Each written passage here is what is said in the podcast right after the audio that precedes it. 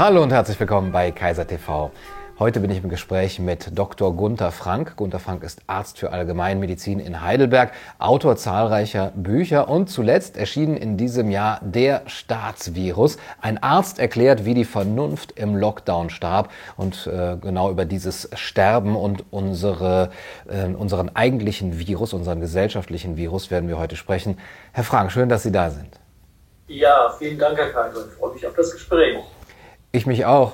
Jetzt ist Ihr Buch schon äh, einige Monate alt, erschienen bei Ach Gut. Und wir sind jetzt gerade in der Situation, wenn man den Politikern und den Medien aufmerksam lauscht, dass wir eigentlich auf den nächsten Lockdown zusteuern, vielleicht ein Lockdown nur für ungeimpfte. Wenn Sie als Arzt gefragt werden, Herr Frank, Sie sind doch Arzt. Halten Sie das für eine gute Idee, jetzt diesen nächsten Lockdown? Und Sie möchten jetzt nicht immer nur auf Ihr Buch verweisen und in einem kurzen Gespräch vielleicht mit zwei, drei Punkten, Daten, Argumenten, Zusammenhängen jemandem verdeutlichen, wie Ihre Haltung dazu ist. Wie würden Sie das darstellen?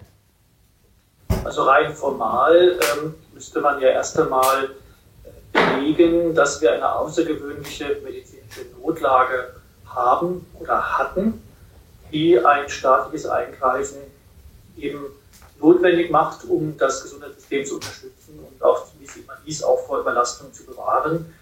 Und ich frage immer alle, ich bin sehr vernetzt mit vielen Wissenschaftlern und auch die wirklich auch sehr aktiv hier zu recherchieren.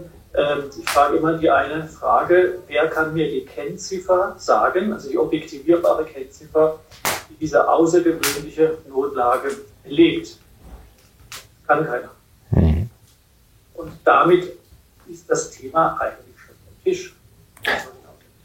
Weil alles wird ja damit begründet, dass diese Notlage herrscht und dass deswegen der Staat die Medizin unterstützen muss.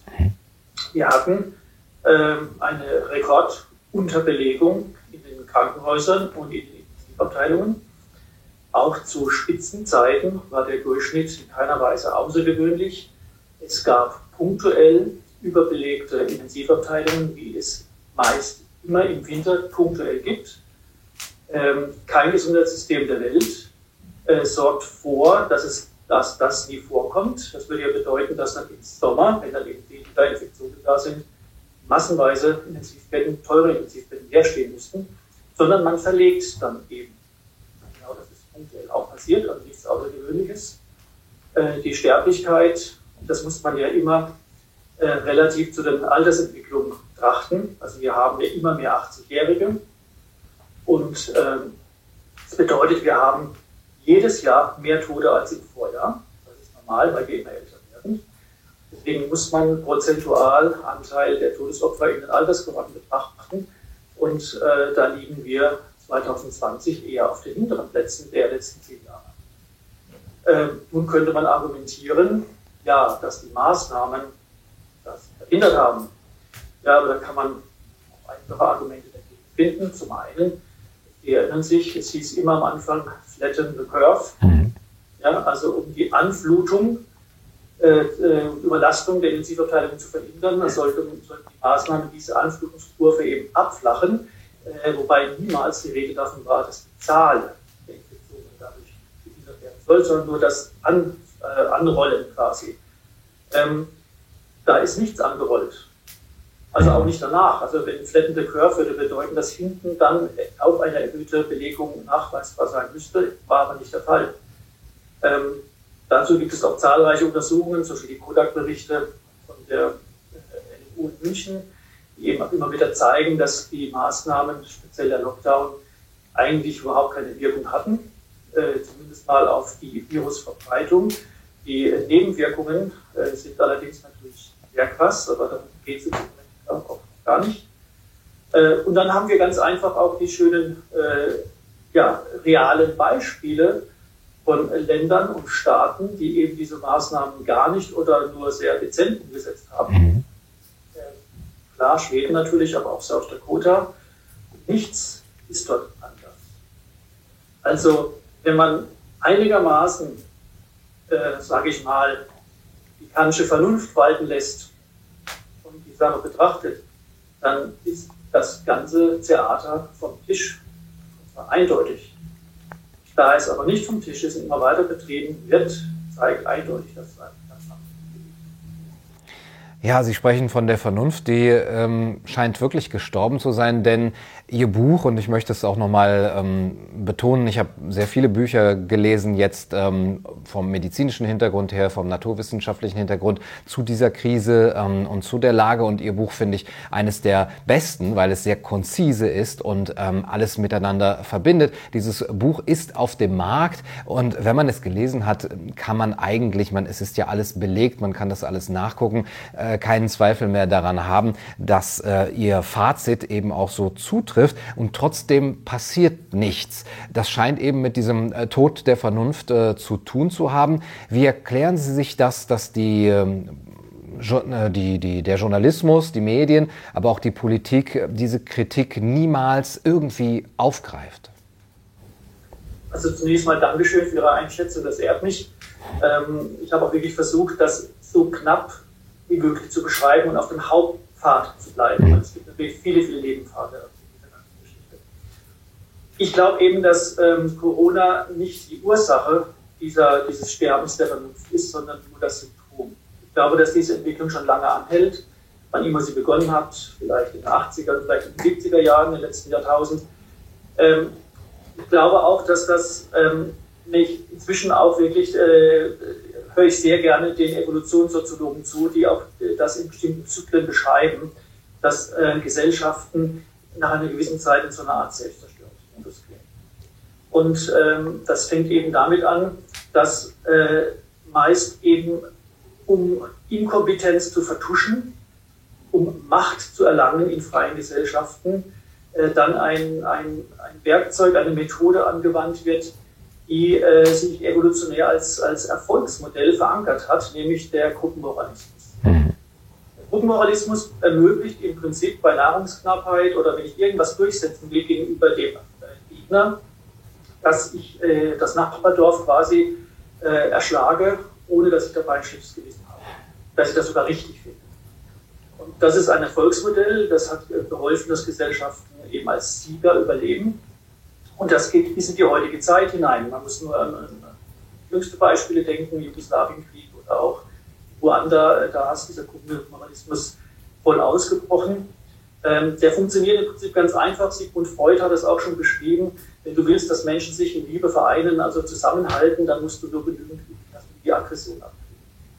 Und äh, man kann also mit diesem Moralismus sich durchsetzen in Gesellschaften, sowohl in der Politik äh, auch in Institutionen, und muss dann nicht mehr sachgemäß argumentieren, weil ich bin ja moralisch im Recht.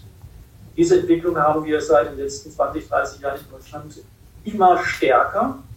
Und äh, das hat eben auch den Effekt, wenn ich als, als Landrat, als Abgeordneter, als Vereinsvorsitzender, wie auch immer, mit diesen Weltrettungsposen, ja, das Thema ist, ist austauschbar, ob es mhm. Klima ist oder ob es die Energieversorgung ist oder die bösen Gentechnik in den Nahrungsmitteln, der gentechnikfreie Kreise, hat sich, oder zum Beispiel Heidelberg, eine Universitätsstadt, hat sich hat den Klimanotstand für sich erklärt.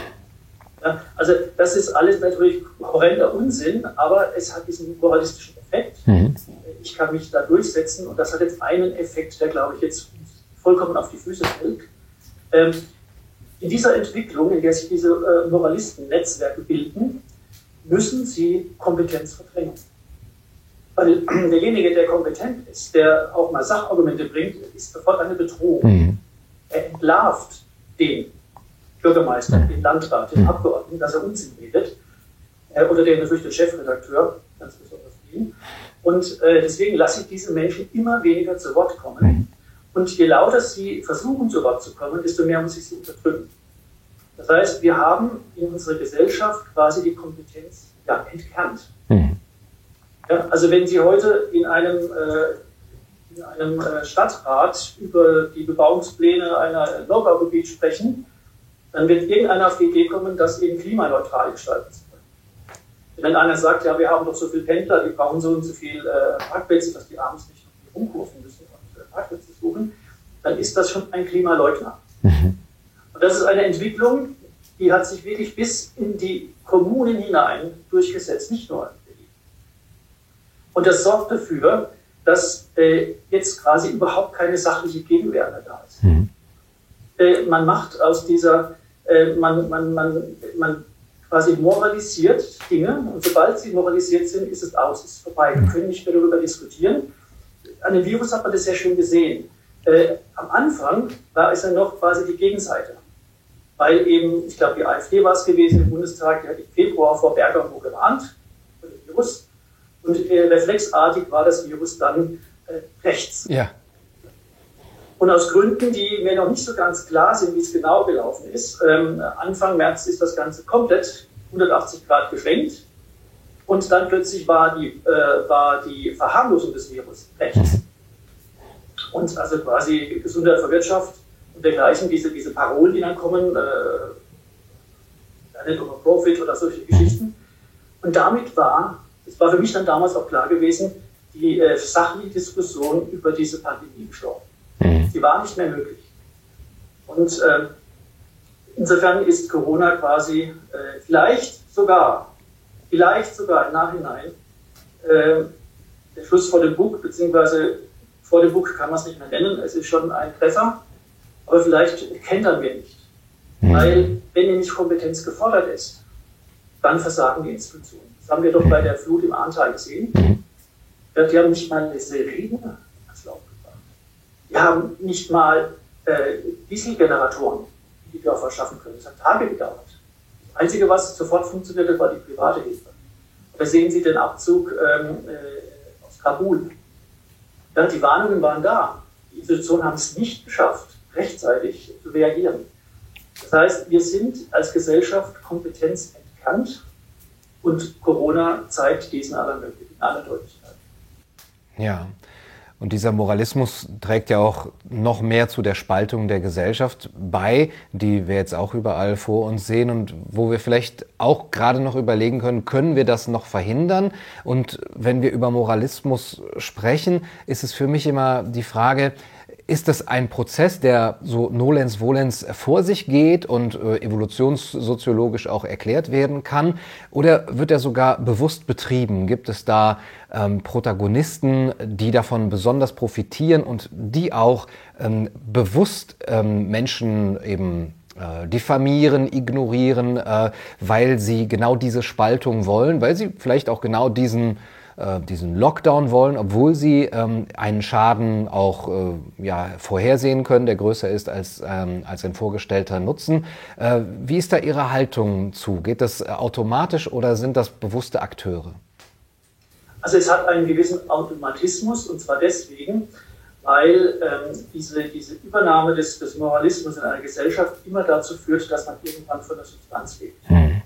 Kritiker werden ja weggesperrt Lager oder halt heute diffamiert und aus der Gemeinschaft ausgeschlossen, aus der Öffentlichkeit. Das bedeutet aber, dass ich nicht mehr fähig bin, äh, ähm, gute Lösungen zu entwickeln. Ich verhindere das, was den Westen ja stark gemacht hat. Ja. Der Westen ist deswegen stark, weil er auf die individuelle Kreativität gesetzt hat, die sich auch Raum schaffen kann, die sich äußern kann. Äh, Kritik ist erwünscht äh, und führt zu Verbesserungsprozessen. Genau dieser Mechanismus wird durch den Moralismus ausgeschlossen. Das heißt, irgendwann lebt man von der Substanz und kann sich nicht mehr weiterentwickeln. Mhm. Jetzt könnten, und das heißt, es, es, wird, es führt zu einer Verschlechterung der Lebensbedingungen. Und jetzt könnten natürlich äh, die Bevölkerung, insbesondere in einer Demokratie, die auf die Idee kommen, äh, diejenigen dafür verantwortlich zu machen, die es auch reingebrockt haben, zum Beispiel mhm. die Regierung, mhm. die Mächtigen. Äh, das wäre natürlich fatal. Also versucht man abzulenken. Da ist natürlich dieser Moralismus, hat ein wunderbares Mittel, das sind die klassischen Sündenböcke, die man sich sucht und versucht eben äh, die Aggression auf diese abzulenken. Mhm. Das sehen wir gerade sehr schön im Rahmen der Ungeimpften. Ja. Ich bin zu dem Thema gekommen, äh, weil ich mich vor 20 Jahren angefangen habe zu wundern, warum auch dicke Menschen so eingetroschen werden. Mhm. Also äh, man, die werden für das Klimawandel verantwortlich gemacht, weil sie faul sind. Es ist, das Tollste ist zum Beispiel dann auch die Korrelationsstudien, die ja dann wissenschaftlich missbraucht werden für, Zwecke. Ähm, dass zum Beispiel die Dicke wären ansteckend, ja, die soziale Kontamination hat Harvard behauptet, mhm. so Sachen. Mhm. Und äh, das heißt, äh, da wurden Dicke als Sündenböcke, als Aggressionsableiter aufgebaut. Ähm, und Gesellschaften brauchen sowas immer. Aber im Rahmen jetzt dieser Corona-Krise ist der Schaden ja so mit den Händen zu greifen, der von Regierung Merkel und den ganzen Leuten, die damit zu tun haben, die, von denen angerichtet worden ist. Ich meine, man muss, man muss ja gar nicht recherchieren. Es, es fällt einfach vor die Füße, ja, wie ja. das Versagen war. Von den Masken, von den äh, überhaupt nicht Integrieren von hervorragenden Wissenschaftlern, von Fehlentscheidungen noch und nöcher. Und äh, ja, davon mal ganz abgesehen von dem gravierenden Pflegekraftmangel, der seit Jahrzehnten angemahnt wird, den Frau Merkel nie interessiert hat. Hm. Der natürlich Stress schafft in den Krankenhäusern und Pflegeheimen, das zeigt die corona Also diese Dinge sind massiv und äh, wer ein bisschen nachdenkt, würde sofort auf die Idee kommen, dafür auch Verantwortung zu machen. Nur wenn ich es schaffe, eben diese Aggression auf die Ungeimpften abzulenken, hm. Äh, dann kann ich mich noch eine Weile an der Macht halten, bevor das Ganze auffliegt. Weil es hm. fliegt irgendwann auf. Immer. Weil der Schaden irgendwann zu groß wird. Es kommt die Katharsis. Und dann wachen alle aus dem Albtraum auf und man, man, man reibt die Augen und es geht dann von neuem los, los es aufzubauen. Da sagen die Evolutionssoziologen, das ist normal, so sind die menschlichen Gesellschaften. Aufbauen, zerstören und wieder aufbauen. Mhm. Und deswegen äh, wird diese Ausgrenzung, die erleben, muss immer krasser werden, muss immer brutaler werden, mit dem hohen Risiko, dass sowas sogar in einer Art Völkermord enden kann. Es senkt den Tötungsgrubel. Das heißt, die Leute könnten so aufgehetzt werden, dass beim nächsten Lockdown sie regelrecht äh, Ungeimpfte, die auf der Straße dann vielleicht sogar kenntlich gemacht werden, ja. äh, zusammenschlagen. Also das sind die Kräfte, mit denen man da spielt und die äh, Verantwortlichen, äh, denen ist das zum Teil bewusst, zum Teil vielleicht nicht bewusst. Es ist jedenfalls unverantwortlich, was gerade passiert, weil man genau mit diesen negativen Kräften äh, arbeitet, um vom eigenen Versagen abzulenken. Ja, die Entmenschlichung dann einer bestimmten Personengruppe. Genau. Äh, wir haben die ganzen Zitate, die Rhetorik vom Sozialschädling und so weiter. Ähm, ein sehr alter Mechanismus, eigentlich ja aus der Geschichte bekannter Mechanismus. Uns sollten da sofort alle Alarmglocken äh, läuten, aber das kommt offenbar auch nicht an äh, in, in, bei denen, die dafür verantwortlich sind oder die davor eben auch nochmal warnen könnten mit eben prominenten Ausnahmen. Aber wie erklären Sie sich sozusagen das Fehlen dieser öffentlichen Institutionen äh, im Sinne von einem äh, unabhängigen Journalismus, im Sinne von Intellektuellen, die genau diese Mechanismen äh, äh aufzeigen und davor warnen? Ich glaube, es liegt daran, dass dieser Moralismus einfach schon seit 20 Jahren extrem erfolgreich ist. also ein Mini-Beispiel, wenn so bei mir als Patient ein bekannter Klimaforscher ist und wenn ich so jemanden als Patient habe, dann frage ich den immer so nach seinem Forschungsgebiet, was er so meint, oder sage ich ihm, ja, was halten Sie denn von der These des menschengemachten, menschengemachten äh, Einflusses? Sagt er, ja, das kann man so und so sehen, das kommt auf die Modelle an, Modelle sind angreifbar, also es gibt verschiedene. Nächster Satz. Sagen Sie das aber bloß nicht, dass ich das gesagt habe, sonst sind bei meiner nächsten Vorlesung die Students for Future und dann ist aus. Und dann, wenn die seine Vorlesung stören und er das meldet, wird nicht er geschützt, mhm. sondern äh, es werden die Studenten, die, also das sind ja nicht Studenten, das sind Störer, Schreier, geschützt. Und wenn er seine Beschwerde dann nicht gendergerecht formuliert, dann hat er auch die örtliche Presse auf dem Hals. Mhm. So ist die Situation im Moment. Das heißt, es erfordert inzwischen sehr viel Mut, äh, da sich öffentlich dagegen auszusprechen. Ich tue mir da sehr leicht, weil ich bin selbstständig, ich habe keinen Chef. Mein Ruf ist ja schon ein bisschen ruiniert, insofern ist das kein Problem. Äh, ich profitiere sogar davon, weil meine Praxis äh, aus allen Läden platzt, weil so viele Leute kommen, äh, die irritiert sind, die, die, äh, von mir wissen wollen, was, wie sie damit umgehen sollen. Ähm, andere sind natürlich in der Universität eingebunden oder auch politisch. Und äh, die müssen ganz klar mit beruflichen Nachteilen rechnen. Und das heißt, die Gegenwehr ist im Moment auch kaum mehr möglich. Das stellt natürlich eine andere Frage in den Raum. Und zwar, wie haben wir uns den Kopf zerbrochen bei der Frage, wie konnten unsere Großeltern das Dritte Reich mittragen? Und natürlich äh, heißt, das kann man doch nicht vergleichen. Doch, man kann es vergleichen, weil alles fängt irgendwann an. Es war eben auch nicht so gewesen, gleich zu Beginn des Dritten Reichs, dass sofort Gestapo und Folter Berufsverbot gedroht hat, wenn man sich nicht von seinem jüdischen Freund getrennt hat oder was eben. Man hat es auch so mitgemacht, weil, naja, man musste verstehen, wenn ich jetzt, äh, können die ich jetzt nicht einladen zur Vereinsversammlung, äh, kannst du dich nicht trennen und so. Also, das ist schon vergleichbar, das ist der gleiche Mechanismus. Mhm. Also, wenn wir es, in, wo, wir, wir sind noch nicht bedroht von Folter, Tod und Gestapo. So ist es definitiv nicht. Aber wenn wir es jetzt da schon nicht schaffen, gegen diesen Unsinn, gegen diese Übergriffigkeit zu wehren, wie geht es dann weiter? Also insofern finde ich schon die Analogien vollkommen berechtigt. Äh, ich bin ja im Westen aufgewachsen, jemand, der im Osten aufgewachsen ist, wird die Analogie vielleicht äh, Stasi ziehen. Also das sind schon ganz klare Mechanismen der totalitären Entwicklung der Unterdrückung und äh, die sehen wir gerade live bei der Arbeit. Ja. Während den Anfängen hieß es immer, und ähm, die Anfänge haben wir jetzt eigentlich schon hinter uns, sodass wir vielleicht noch äh, gar keine weiteren ähm, Schritte mehr abwarten. Also wir können keine Schritte mehr abwarten, aber vielleicht ist es sogar schon zu spät. Ähm, und meine Frage ist auch immer, geht es noch mit Aufklärung, geht es noch mit Büchern und Artikeln oder müssen jetzt langsam andere Mittel her, vielleicht eine etwas emotionalere gegen Propaganda oder hilft nur noch ja geradezu das Auswandern oder die innere Emigration. Ähm, lassen Sie uns noch ganz kurz vielleicht bei dem Aufklären bleiben, weil ich auch immer noch die Hoffnung habe, dass sich hier äh, auch Zuschauer hin verirren, die sagen, okay, was, was sagt denn dieser Gunter Fragen eigentlich was? Soll das alles nicht ganz so äh, angemessen sein. Sie werfen dem RKI als einem der großen Protagonisten in dieser Situation historisches Versagen vor. Ähm, wenn Sie das kurz zusammenfassen könnten, worauf begründet sich Ihr ja, harsches Urteil? Also, wie gesagt, ich bin durch meine berufspolitische Tätigkeit sehr, sehr vernetzt mit führenden Leuten auch der Evidenz Medizin, ich bin selbst da auch aktiv und, und äh, äh, das ist einfach die Leute, mit denen ich ständig kommuniziere, da gehören auch so bekannte Namen dazu, das ist wirklich ganz hervorragend.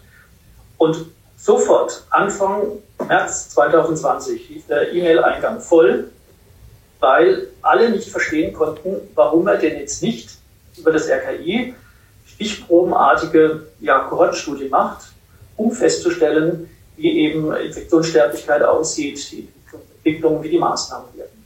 Das ist das kleine Einmaleins der Epidemiologie. Ich vergleiche das immer gern mit der Wahlforschung.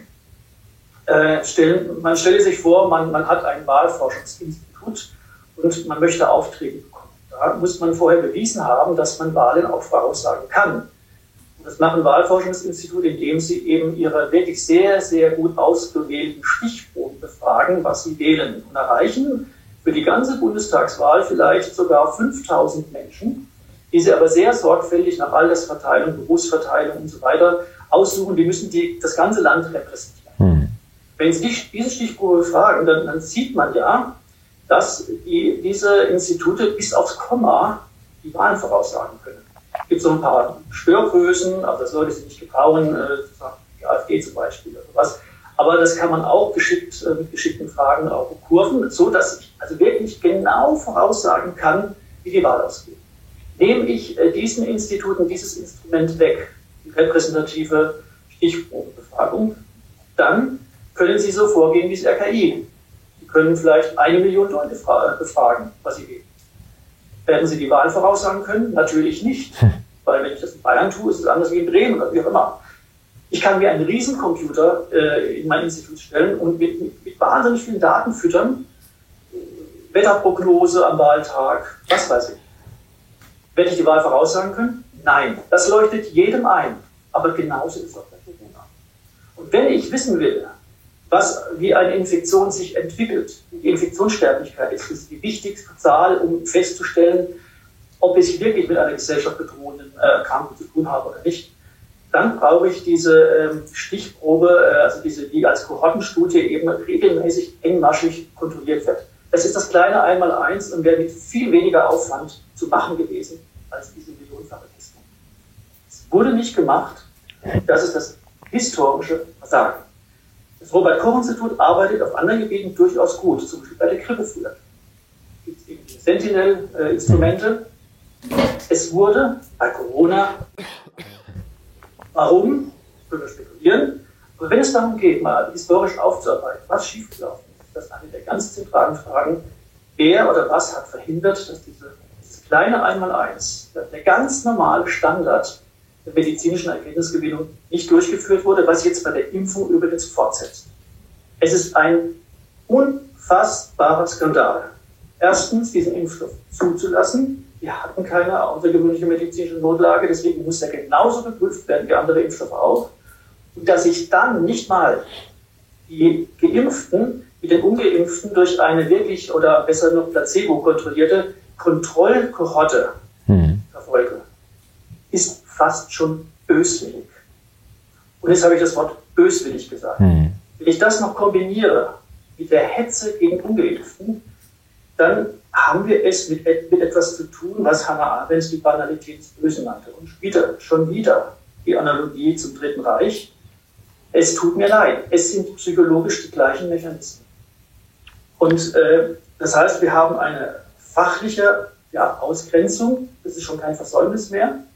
Und wir haben quasi, um das, die Kritik daran zum Verschwimmen zu bringen, eine Hetze gegenüber äh, Kritikern und dann auch äh, Geimpften. Und das zusammen, äh, da haben die nächsten Generationen einiges an Aufarbeitung äh, zu tun, ja, weil wie das möglich war, wie das laufen konnte.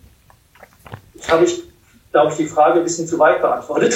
Nein, äh, sehr, sehr äh, umfassend auf jeden Fall. Und äh, wenn ich an Hannah Arendt denke, dann äh, und wenn Sie das zitieren, sie hat ja auch darauf hingewiesen, dass sich eben ihre Analyse nicht rein auf den Nationalsozialismus beschränkt, sondern dass sie die Totalitarismen aller Art eigentlich damit analysieren und beschreiben möchte. Ähm, ein weiterer historischer Vergleich wäre natürlich auch die Frage nach dem Versagen der Ärzteschaft in solchen Zeiten. Ähm, was ich mich auch immer frage, Ihre Kollegen und auch äh, eben die Institution, Ärzte, Verbände, äh, die können doch auch lesen, die können auch solche Bücher lesen, die müssten Statistiken lesen können, die wissen doch auch, äh, wo da die Fallstricke sind. Wie erklären Sie sich, wie ich es beurteilen würde, das Schweigen der Ärzteschaft, so pauschal gesagt, in, äh, in dieser Phase? Ist es auch äh, der Moralismus und das, de, die Angst vor dem äh, Berufsverbot? Ähm, zunächst klar, Ärzte sind auch nur Menschen, unterliegen auch diesen evolutionären Verhaltensweisen. Ähm, es gibt viel mehr Ärzte, die das kritisch sehen, als man denkt. Ich habe mit, äh, mit einer Kollegin zwei E-Mails losgelassen, für, eingeladen, äh, unseren kleinen Verteiler, ähm, Heidelberger Raumärzte, ob wir uns mal treffen wollen in einer, in einer Kneipe, um mal einfach mal die Situation zusammen zu diskutieren. Es kamen sofort 34 Ärzte. Mhm. Äh, es, es, sind schon, es sind schon mehr, als man denkt. Nur die Institutionen sind das Problem. Mhm. Institutionen machen halt die klassischen, klassischen Menschen äh, Karriere, die jetzt halt äh, ja, mehr berufspolitisch oder halt äh, Machtdenken oder an sonstige Dinge interessiert sind, die, die einfach nur eine gute Patientenversorgung machen wollen, die haben für sowas meistens keine Zeit. Mhm. Das muss man einfach so sagen. Mhm. Ähm, ähm, die Medizin ist ein Gebiet, welches mit am meisten gesellschaftlich äh, durchseucht ist von Interessen. Also ähm, da habe ich auch einige Bücher drüber geschrieben und äh, da muss man sich als Patient auch davor schützen, indem man lernt, als Patient ein bisschen auch in Richtung Kunde zu denken. Also muss ein Produkt auch mal hinterfragen, mit ein paar gezielten hm. Fragen und dann merken, wenn der Arzt darauf nicht antworten kann, hm. bin ich da ein guter nicht. Aber das führt jetzt zu weit. Also die Medizin ist schon darauf trainiert, äh, Probleme zu haben mit Interessenskonflikten. Das wirkt sich jetzt natürlich auch aus, insbesondere ganz besonders beim Thema Zulassungsstudien Pfizer absolutes Unding, ja, diese Zulassungsstudien. Mhm. Aber äh, auch da sind die Ärzte nicht wirklich trainiert, das zu erkennen. Jetzt sage ich mal eine These. Äh, wenn man Ärzte so ausbilden würde, dass sie Studien lesen könnten, die wirklich mit Statistik auskennen, dann hätte man bei den Medizinprodukten ein, ein, ein Umsatzproblem Milliardenhöhe. Mhm. Also es will niemand, dass Ärzte Statistik lesen können. Mhm. Das machen Ärzte selber. Und es gibt natürlich tolle Bewegungen innerhalb der Ärzteschaft, die dieses Problem immer wieder auch ansprechen und teilweise sehr erfolgreich sind. Ich, äh, zum Beispiel die evidenzbasierte Medizin, die aber dann auch wiederum benutzt wird, ja, um als Hülle äh, wieder Dinge äh, zuzulassen, die äh, eigentlich den Kriterien der evidenzbasierten Medizin gar nicht entsprechen. Also ein weites Feld. Also man darf da von der, von der Medizin nicht allzu viel erwarten, aber es gibt immer wieder ganz hervorragende Legen und auch, die sich dann auch wiederum zusammenfinden und die dagegen protestieren. Es sind mehr als man denkt. Hm. Ja, Sie beschreiben in Ihren Büchern auch, Sie schreiben über die Selbstbestimmtheit des äh, Patienten, der dann vielleicht eben das übernehmen muss für sich selber, mal nachzufragen. Ähm, mein Gefühl ist, dass es hier gerade um das Ende der Selbstbestimmtheit, äh, auch um uns, von uns als Menschen, von uns als Patienten äh, geht. Was ist Ihr Ausblick? Wo, wo geht der Weg hin, wenn sich weiterhin diese Gesellschaft so äh, anfällig für dieses, für diesen Staatsvirus, äh, also in Analogie zu einem Computervirus, der eben uns befallen hat. Ähm, wenn sich die Gesellschaft weiterhin so zeigt, was, äh, was werden die Folgen sein, auch für unser Selbstverständnis als ähm, Patienten, unser Blick auf Gesundheit und unser Blick auf die Verantwortung ähm, eben von, von Ärzten auf der einen Seite, vom Staat auf der anderen Seite und von den Individuen? Was für eine Frage. also, ähm, darf ich kurz sagen, eben der Staatsvirus, genau wie Analogie der Computervirus, weil gesagt heißt das Virus, ja nicht, es heißt das Virus, aber wir reden gar nicht von biologisches Virus. Ähm, Selbstbestimmtheit, das wissen doch die Psychologen nur zu gut, ist eine der ganz wesentlichen Voraussetzungen für seelische Gesundheit, also Selbstwirksamkeit. Dass ich das Gefühl habe, authentisch, also wirklich mir gemäß entscheiden zu können. Und alles, was wir gerade erleben, ist, dass versucht wird, diese Selbstwirksamkeit außer Kraft zu setzen. Erstmal, dass man auch den, den Bürgern überhaupt nichts zutraut. Ja, die würden nämlich sehr wohl sich sehr vernünftig verhalten, wenn sie sehen würden, dass eine gefährliche Seuche droht. Sofort würden wir, ohne dass jemand das zwingt, uns würden Masken in öffentlichen Verkehr tragen, wir würden Abstand halten. Äh, wobei Abstand ist in dem Fall gar nicht sinnvoll, wegen den Aerosolen egal. Äh, also Selbstwirksamkeit ist das, was uns seelisch gesund macht und wir würden auch bei einer Bedrohung entsprechend vernünftig und eben selbstwirksam, selbstbestimmt handeln. Äh, es wird alles versucht, um diese Selbstwirksamkeit außer Kraft zu setzen, äh, äh, vor allen Dingen eben durch das Mittel der Angst, für eine unfassbare Angstpropaganda. Da müssen die Medien sich sowas in Sack und Asche hüllen, dass sie es nicht geschafft haben, die ganzen Panikzahlen mit Vergleichszahlen Zusammenhang zu bringen, wo, die, wo der Horror sich sofort entlarvt hätte als Alltag, als völlig normale Situation. Also nicht als Alltag-Horror, sondern als Normalität. Es sterben jeden Tag in Deutschland 2700 Menschen. Das hat sich weitgehend in keiner, keiner Woche anders äh, verhalten, bis auf diese eine, zwei, drei Wochen im Januar. Aber das ist auch normal, weil es in jedem Jahr so ist. Äh, also selbstwirksam ist eine ganz, ganz entscheidende Sache. Und ich glaube auch, dass es jetzt gefährlich ist, wenn Menschen wirklich das durchschauen, das wäre wiederum eine interessante Frage, welche Menschen durchschauen das und welche nicht. Es hat nichts mit Bildung, es hat nichts mit Intelligenz zu tun. Mhm. Ich persönlich glaube, es ist tatsächlich ein genetisches äh, Persönlichkeitsmerkmal. Egal. ähm, genau, und unsere Revolutionäre sind ja dann äh, vertrieben worden in Europa, sind dann in die USA gegangen. Deswegen war ein bisschen äh, skeptischer gegenüber dem Staat. Also, ich glaube, es ist gefährlich, wenn man das durchschaut hat, wenn man sich dann zur Impfung drängen lässt, weil man nämlich genau dann diese Selbstwirksamkeit aktiv verneint. Und wenn es dann zu Schäden kommt, macht man sich selber dafür verantwortlich, nicht den Staat. Das ist gefährlich. Das kann wirklich, wer, wer, wer sich nicht, bitte nicht drängen lassen zur Impfung, wer davon nicht überzeugt ist. Das ist nicht gesund. Rein schon seelisch. Ähm, ich glaube, dass es in einer Situation, wie wir sie jetzt erleben, wichtig ist, dass man sich wirklich auf sich besinnt, dass man versucht, mal ruhig im Wald spazieren zu gehen und zu überlegen, was fühle ich in mir? Was ist für mich authentisch? Und dass man dann auch versteht, äh, wir waren ja 70 Jahre lang im Paradies. 70 Jahre lang gab es keine wirkliche Verwerfung. Was haben unsere Großeltern alles erlebt? Hm. Zwei Weltkriege. Wer uns, was, was wurde jedes bei denen umgeworfen an Lebenskonzeption. Was haben die mitgemacht? Jetzt trifft es uns halt mal. Und auch das wird vorbeigehen. Es wird eine Katharsis geben, es wird einen Schaden geben. Ich hoffe, er wird nicht so groß werden. Ich hoffe inständig, es werden nicht viele Kinder sein nach den Impfungen, die die Gesellschaft aufwachen lassen. Äh, ich, hoffe, dass es früher aufhört. Wir müssen diese Zeit bis dahin überstehen und wir müssen sie gesund überstehen. Wir dürfen nicht mit gleicher Münze zurückzahlen, in die gleiche Emotionalität gehen. Den, den, die Leute, die jetzt die Fehler machen, die Politiker, die Chefredakteure, wir dürfen diese Menschen auch nicht entmenschlichen. Mhm. Ja, es sind Menschen, die Fehler machen, sie machen große Fehler, aber es sind Menschen. Und wir müssen einfach. Äh,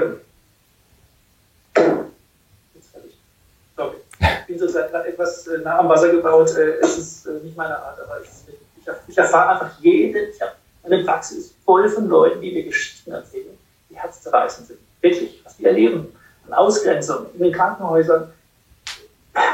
Wie, wie kann es sein, ja, dass eine Mitarbeiterin äh, äh mal auf, in den Aufwachraum geht, äh, im Sekretariat, äh, dort ist eine, 80-Jährige, die gerade aufwacht von der OP, kriegt keine Luft, weil sie FFP2-Maske aufhat. Mhm. Reißt sie sich vom Gesicht und dann kommt die leitende äh, Schwester und drückt die Maske dieser Frau ins Gesicht. Mhm. Ja, lassen diese Maske ab.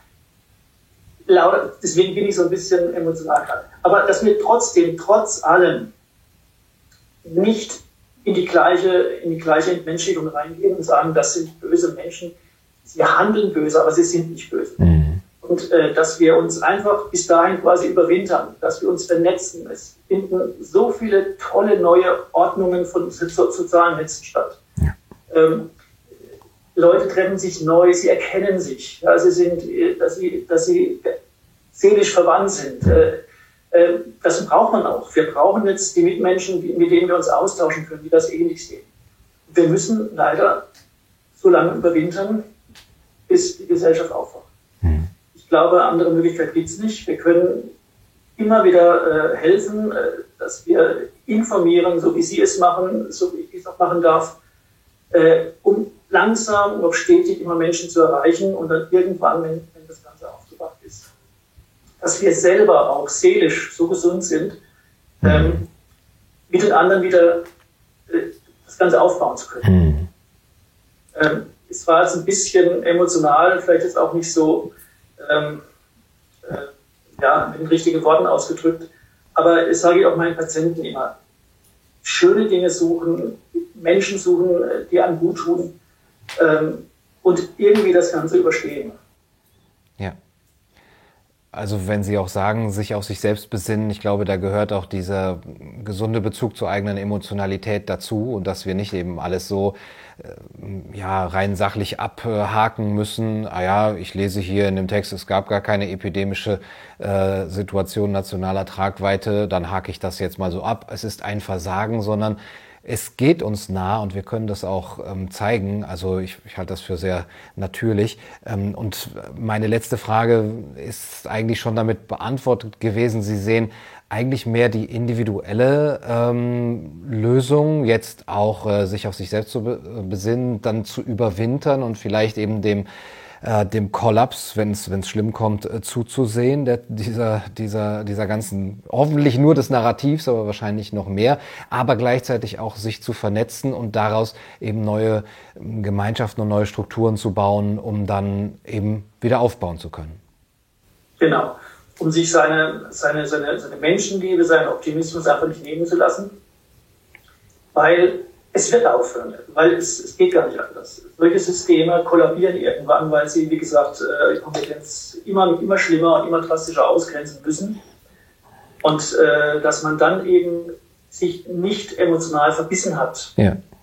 äh, sondern dass man äh, ja seine Fröhlichkeit auch bewahrt hat und dass man dann das Ganze wieder mit Freude wieder aufbauen kann. Ja.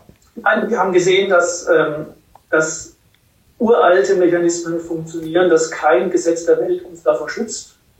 Ja, wenn wir ein Verfassungsgericht haben, was seinen Job, was in dieser ganzen Entwicklung mit eingebunden ist, ja. schützt uns das eben auch nicht.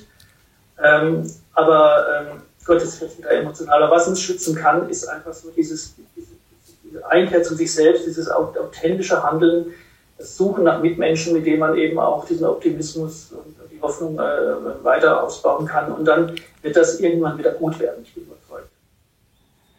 Herr Frank, das war ein sehr schönes und bewegendes äh, Schlusswort. Ich sehe das sehr ähnlich und Sie haben mir auch nochmal den Schlüssel gegeben, äh, weil ich es für mich selber auch empfinde. Die Fröhlichkeit ist äh, weg bei mir und ich schüttle auch den Kopf und bin da auch öfter nah am Wasser gebaut und denke, ähm, muss ich mich, wenn ich mich jetzt aber auf mich selbst besinne, dann kann ich doch nicht weiter aufklären und weiter ähm, in die Kommunikation gehen, sondern ich, ich muss mal einen Waldspaziergang machen und ähm, ich muss auch meine Fröhlichkeit wiederfinden. Und wenn Sie sagen, es geht ja auch darum, äh, in, diese Fröhlichkeit zu haben, um dann eben was aufbauen zu können, äh, wenn das äh, uns irgendwann möglich sein wird und das ist vielleicht jetzt schon möglich, dann ist das schon sehr viel. Herr Frank, vielen Dank für das schöne Gespräch. Vielen Dank, Herr Kaiser. Du, du, du sollst